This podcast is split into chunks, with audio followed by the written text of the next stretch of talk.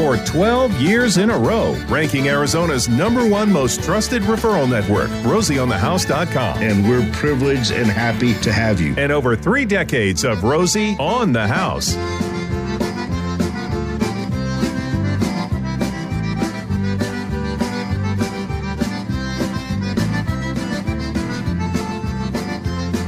Good morning, y'all.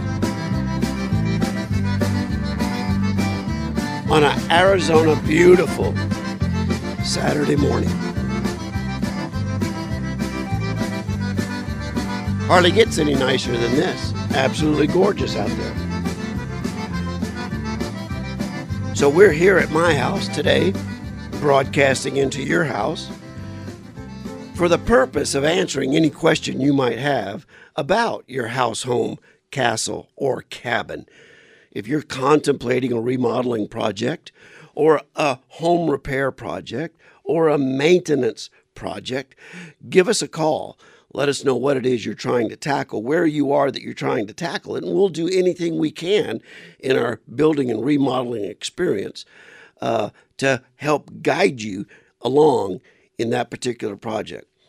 Ay, ay, ay, I almost drove off the road yesterday listening to our flagship station, KTAR, on the news yesterday afternoon, where the R.L. Brown housing reports came out for the state of Arizona, and the average price home for the Phoenix metro area $340,000. What? Wowza.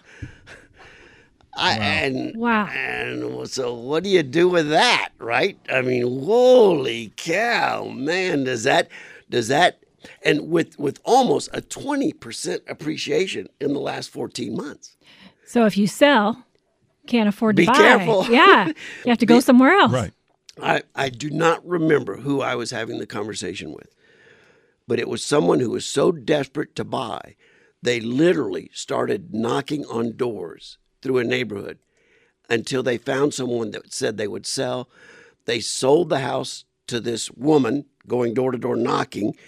They moved in, and within a week, that ex homeowner was knocking on her door asking her, Will you sell me the house back? Because he could not find any place. He couldn't find a Oh. place to live. Yeah.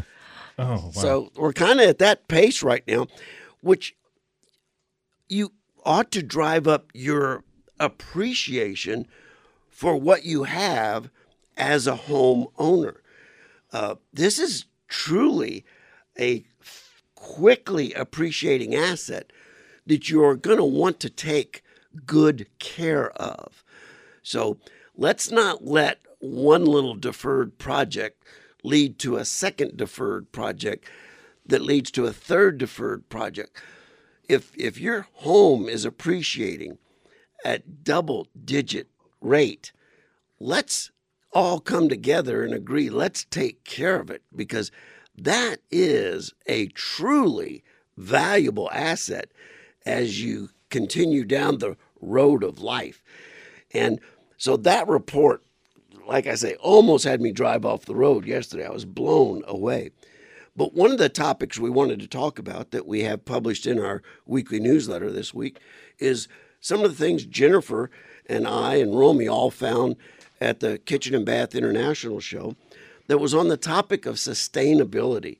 And boy, when you when you touch on that topic, uh, you know, you, you start thinking about saving electricity and saving water, but I mean, it's so much bigger than that. Uh, true sustainable focus is going to focus on what building materials you're using, and even to the point of how local is that material? How much energy was required to get that building product to your building site? And you had a perfect example of this home in Casa Grande. Oh, this was something that was in the dispatch last week, and it was designed by architect Michael Sullivan. It's one of five known remaining stone uh, buildings that he designed, and the masons that built this uh, one of these structures, it was for a women's club, And the women in the 1912, 1915, you know, the, the early 1920s, they were actually walking to the riverbed and hand carrying the stones back to the masons who were setting the these stones in real time, building their wom- the women's club. And that one uh, is still active today. But Sullivan was a Canadian uh, that was born in 1854 and arrived in Casa Grande around 1916. Um, and he's actually, you can see one of his buildings today. It, he designed the Matthew Juan Monument and Veterans Park that's in Sacaton. And uh, he was the first Arizona that, that died in World War One. So they've got a, a memorial for him. And uh, Sullivan was the, the designer of that monument. Well, that's, that's kind a, of a neat story. That's a perfect example of sustainable building. Yeah, and you can't. It's using it's local resources now, that are now still a, standing hundred plus years later. Now it's against the law today. You can't go down to the river bottom and harvest rocks to build your house with, but that is sustainable building. We we kind of have a similar situation in our own home. A gentleman built our home and our neighbors back in the what do you think, sixties? Yeah, and the fireplaces are all done with beautiful kind of beautiful rock that I'm sure was just harvested from well, around the area. It was out in the middle of nowhere yeah. at the time. Um, yeah. I've been told, and I think it's pretty true if you look close enough, all of those stones came from Squaw Peak when they carved the 51 through. If you hmm. look at the stone on that fireplace and you go look at the stone patterns on that pass between 32nd Street and Northern, I I, believe, I think it's true. well, that makes it even more special. Just don't tell anybody; they might come take it back. I don't know. We we bought it that way thirty years yeah. thirty years ago. Who would have thought road building would well, be no, sustainable? That, the, right. the, the, the the landscape suppliers and builders were selling that. Like that's what they were doing with the dirt and the rock as they mined it for the road to come through. They repurposed it as uh, as building products as part of the this the repurposing of that material. That's a big part of the big topic of sustainability. How far are you traveling to harvest the material you're using to build the house? And one of the things we have to talk about is with the average price of a home being as big as it is right now, uh, what are we going to do about affordability? Uh, there's a big push right now uh, in the area of sustainability to have people really think through their space requirements and possibly seriously consider downsizing, building smaller, more space efficient. Uh, you know, there's no more, there's nothing more inefficient than a hall. It's dead space. It does nothing. So, eliminating halls uh, it, uh, gains you some square footage in your home. And then we build it with local materials. Uh, and then we build it as efficiently and as airtight as possible. And we shade it as well as possible here on the desert floors of Arizona. And then what we have to do is we have to be careful about what we put inside that house because there are so many man made products now that are using. I mean, we all remember the scare with the with the uh, flooring from China a couple years ago uh, that was off gassing dangerous gases into a home. And you put that into a well built home that's sealed up pretty tight. And pretty soon your indoor air quality is worse off than anything you breathe on the outside in air pollution. So you've got to be really careful about that as well. But downsizing, uh, being careful about the material you select, what it can off gas. Uh, I, I, we came across a new material in researching today's topic that I had never even heard of. Marmoleum. One more time. Marmoleum. Marmoleum. It is a flooring type that is more organic than linoleum and actually is supposed to be more durable and last longer and much more sustainable. And I had never even heard of it. That's one of the reasons I love being involved in the program is it forces you to continue researching what's out there. How thick of a flooring product is this? Like, like it, uh, it is appears it like linoleum. It appears to be little flat very vinyl sheet. Mm-hmm. Yeah. Your microphone's not on. There you go.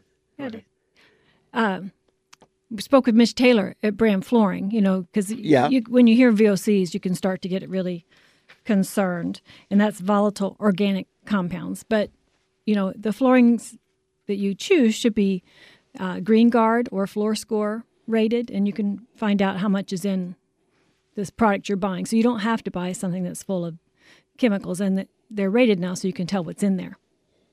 Pretty valuable considerations to take, uh, particularly if, if you may be prone to sensitivities in that regard. We've actually been retained on a couple occasions over the last 30 years to put homes up that were completely organic and didn't off gas anything uh, because of the occupant of the home's sensitivity to those particular gases. And uh, it's it's like have it's like living in in a virtually a sterile room if if you want it to be. It can be downright cleaned to that degree. So sustainability and how it might impact you leads me to a conversation that almost bordered on being an argument. But I won it. I'll tell you about it when we get back right after this short break. Almost an argument.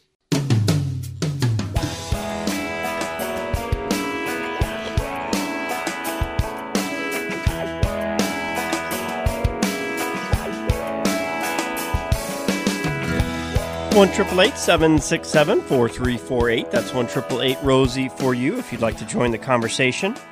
Text questions 411-923 or you can email info at rosieonthehouse.com. And I want to share something that um, I heard somebody else say about the most sustainable home uh, that's out there. But you had something, you had a story.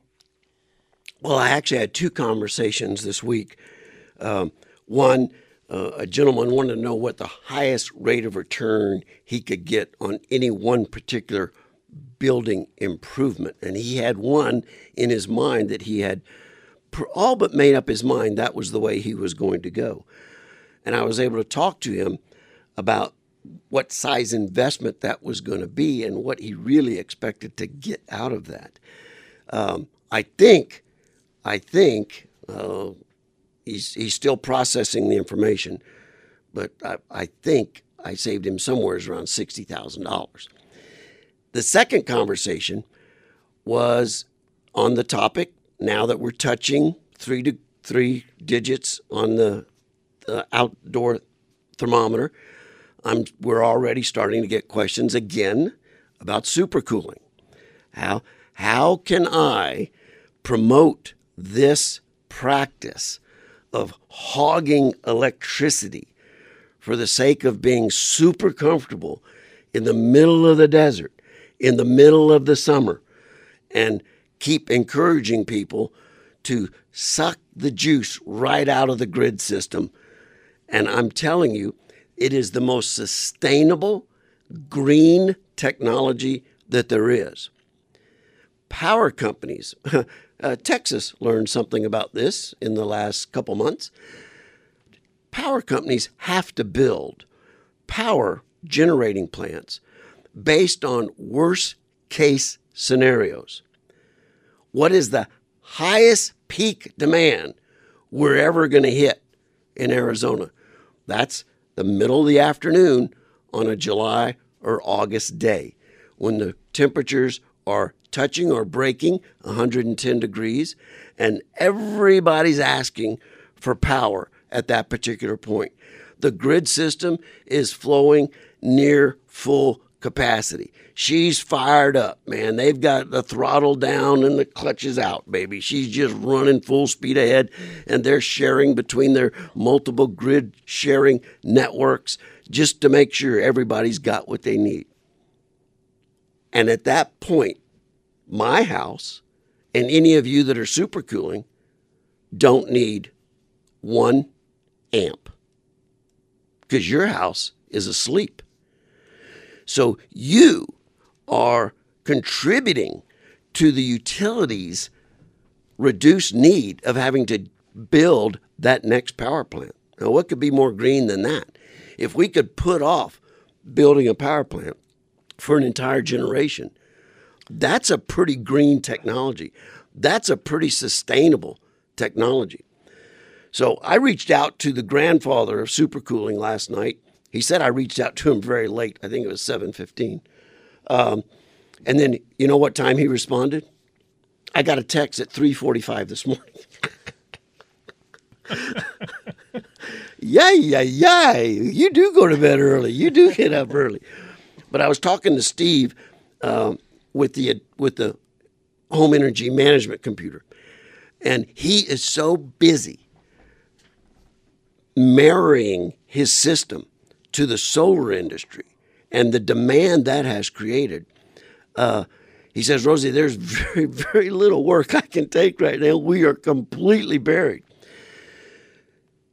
I think the onus then falls on no, no one else but Bruce Stumbo. He now has to become the next energy management computer installer. Mm-hmm. for the for the good of mankind. He's just finding this out, right? He, yeah, he is just now finding this out. He loves he loves it when I pop these surprises on him. But one of the most sustainable things you can do, and and the energy industry globally is going this way.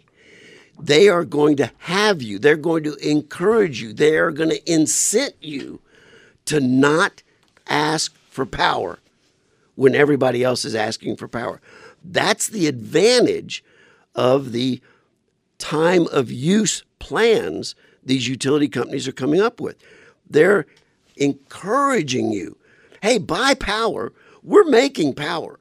And once we make it, somebody's got to use it. But let's just use it off peak. Let's lower the peak and fill the trough of the wave and become a more consistent across the clock consumer. It'll make it much more efficient for us to produce that way.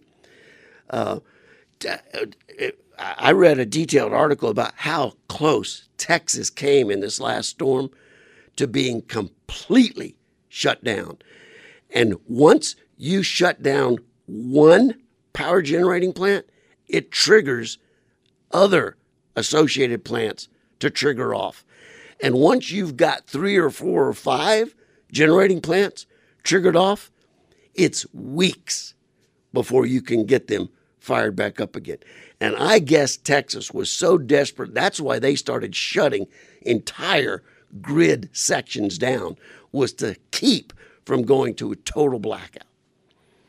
So, this time of use consumption that we have labeled super cooling and that we have been promoting for 20 years really is one of the most sustainable things you can do.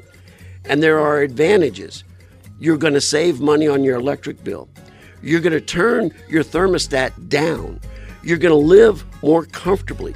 The indoor air quality is going to be better filtered. So I won the argument. They conceded and they ordered an well, energy management computer. Even in my last monthly newsletter from APS, it was encouraging me to super cool now.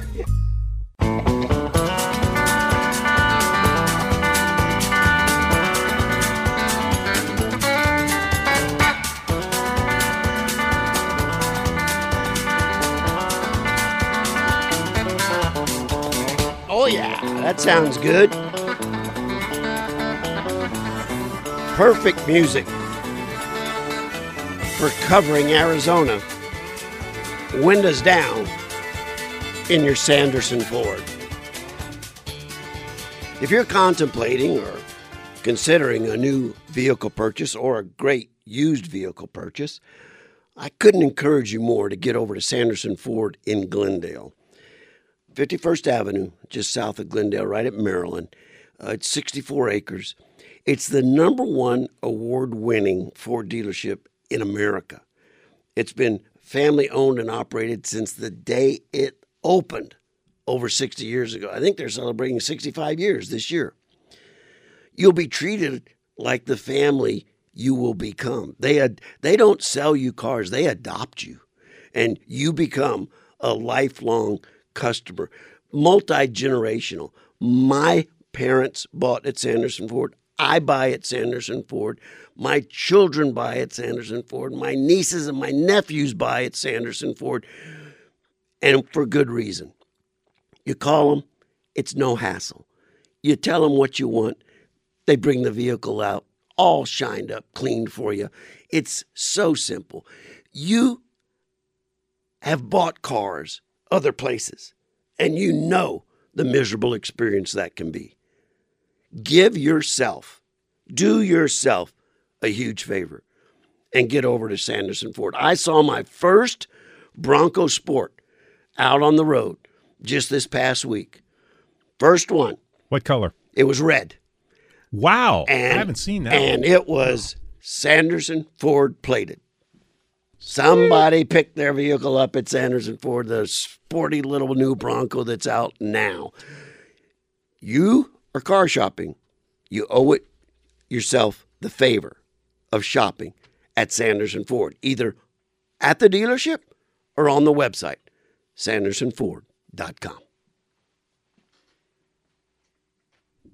are on the house hour here at 9 o'clock talking about things on your home and things that we learned from the KBIS show on sustainability. And there was an interesting um, perspective that I heard in one of the uh, expos years and years ago when this started to become uh, a much more focus of the industry. And there's a guy that made the observation, you know, the most sustainable home – is the one you're living in right now. Kind of ties back to what you were saying about, you know, what is the cost to bring those materials to your home? Is like, well, if it's already there and it's already built, it's already done.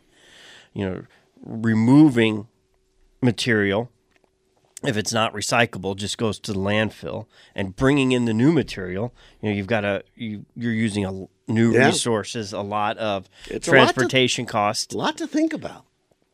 and so when it comes to the point where you have lived past the life of the material, your home needs up uh, improvements, or you're building your home, there's the first cost versus versus the life cycle cost, and that's where I constantly come back to you know various types of masonry products. You know, your first cost is more than a wood frame building. Your life cycle cost, you know, is quadruple at least what you're going to get on a on a wood frame. And why I don't get, uh, you know, why builders you know, they try and market and sell sustainable and green ratings and all this stuff, but are still building out of wood. I'm like, there's so many things you could do that you wouldn't have to do if you just built masonry to get the same certifications. It's just mind blowing that it's it's not used. That masonry is not used more. I, I haven't been able to figure that one out. Well, I will tell you this: you're going to see a resurgence in it. That's I. I don't. I don't prophesy very much, but with the price of lumber, I can tell you, you are going to see a resurgence in masonry construction. And you know what the problem with that is? We've lost all our masons. we, we, I mean, I mean, I, I'm, I, I mean, I've used the same mason for 40 years. I've almost got to go out there and hold him up while he's laying the block. You know, I got to thinking about it. The Flintstones were right all along. Yes. Think yes. about that. Can can you lay block if you need a walker?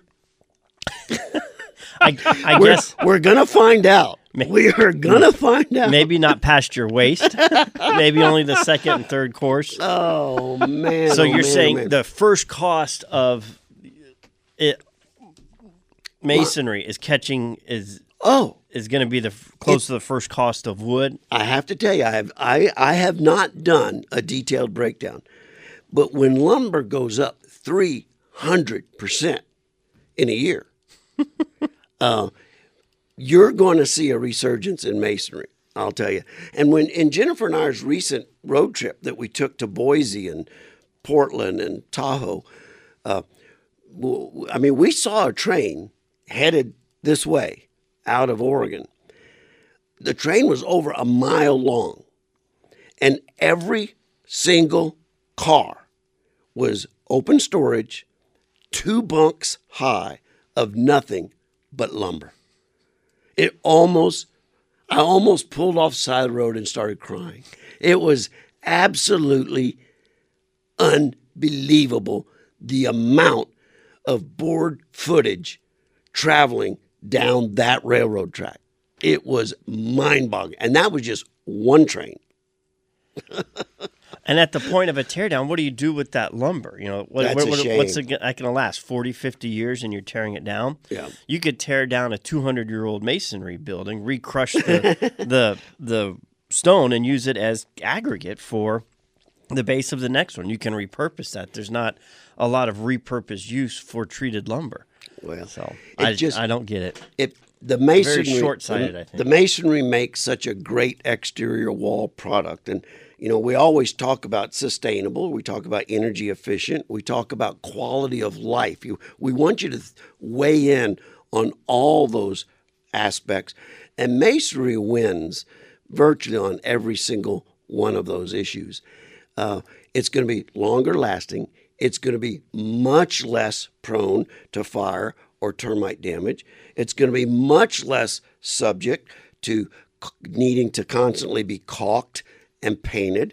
I mean, if you if you play your cards right, you go with a masonry that's finished surface on the outside, finished surface on the inside, foam filled in the middle like the Integra block system, now you've got to stop and consider okay, how good a window do I put in these units?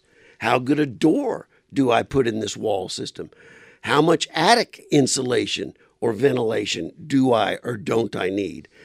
And you end up with a, um Pella fiberglass window, masonry walls, metal roofs, and from the minute you move in that house, every weekend you've got for the rest of your life can be spent fishing Now you're talking. And not fixing. and not fixing. Now you're That's talking. right. That's right. Hiking and not laboring over some structure that needs to constantly be caulked, patched, repaired, painted. Ah! So that's that's my sermon on exterior wall systems. Just should be masonry. And that envelope, you need to weigh it heavily as to what you want out of your life living inside that home. It's quiet, it's clean, it's efficient, it's safe, and it will break a termite's tooth. And there's a lot of different types of masonry finishes. You know, you've got your old red brick Yep. um, that a lot of the old, um, gosh, I just went blank. Uh, Arcadia? yeah, but I was trying to think of the developer's name. Um, Long. John F. Long? Yeah, a lot of the the red brick. Uh, you've got the slump that I still think you know Yeah. that was very popular in '70s and '80s, but that I still think that ranch style look is as better looking than the uh, Yeah. the the tile roof subdivisions that from California that have made their way over here. Um, you were talked about an exterior finish, the split exterior, a split face block, Yeah. uh, color coded, and you can do. You don't have to do all one. You know, I've seen stuff where they've done.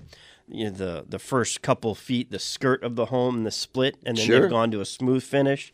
I've seen them where they've actually designed uh, patterns into it where, where you know there's multiple levels and layers so there's a lot of architectural things you can do it's not just you know your 8816 cmu the diamond polish interior um, you know there there are so many things you can do and done right like dad was saying if it's colored and you can the, the color pigment is added into the block uh, Forever. it's your exterior finish and your interior interior finish, so you're not furring out the inside of the walls. You're not having to add drywall. Um, you know, it takes a little bit of additional planning because your electricals run on the inside before it's foam filled. um, your interior walls that and where your plumbing comes in. You know, it, it takes the proper thought process and layout. Um, but I also, in my perfect home that uh, one day would love to build, not done finishing and designing, I'd like to feature an accented rammed earth. Sure, absolutely. And I had asked that once at a concrete uh, concrete world. Why isn't rammed earth more when we're talking sustainability? And the guy said, well if you're trying to stay under a certain certification, and there's so many different, yes, there you are. know, it, it's hard to remember them all and dedicate them to memory. But most soil types on the property you're building in aren't conducive for rammed earth. So the amount of supplemental material that you got to you have to bring in, uh, you know, is is what skews that rating. Or if it is the right soil, if you're not putting a basement in, the amount of destruction of soil you have to do from around the rest of the property to make enough to build your walls, uh, you know, like I said, you almost have to do it with a basement and use that dirt to repurpose as your rammed earth walls, and uh, so it. But it, I still think it's uh, it's such a great look. Well, it is, and and in the right area. Uh, I mean, there's a there's a home Mr. Allen built in the early 30s, right down by Encanto Park, that has a basement. And when they dug the basement, they built the adobe block that ended up building the house. And it's a it's a big house. It's a two story home, right there next to Encanto. It's it's a gorgeous home, and it was built in the 20s. And baby, she's still standing today, untouched. They they haven't had to do hardly anything to that house in a hundred years. That can make a good load bearing wall too, correct? Absolutely. Really? Absolutely. Yeah. Oh yeah, no, sure. it, it's a structural system. Um, and for the design, you had mentioned earlier hallways being a waste of space, and as I'm working through this perfect home, I keep coming back to a circular floor plan. your kitchen, living room in the middle, and then your bedrooms and other dens and every you know all your other rooms are on the outskirts. So there is no hallway, and from the center point of the kitchen, which is usually the center point of your home anyway. That's right. Are the most used. It's right in the middle. So it's the same walking distance from every room of the home back to the kitchen living room. You know, it's just how to make that look like you're not uh, not living in an egg. You know, the, the accents on the exterior have to be uh, you got to work on that. Very very well designed. Oh, so that's our theory of exterior wall systems are for a sustainable home. When we get back, I want to talk just a little bit about window particulars.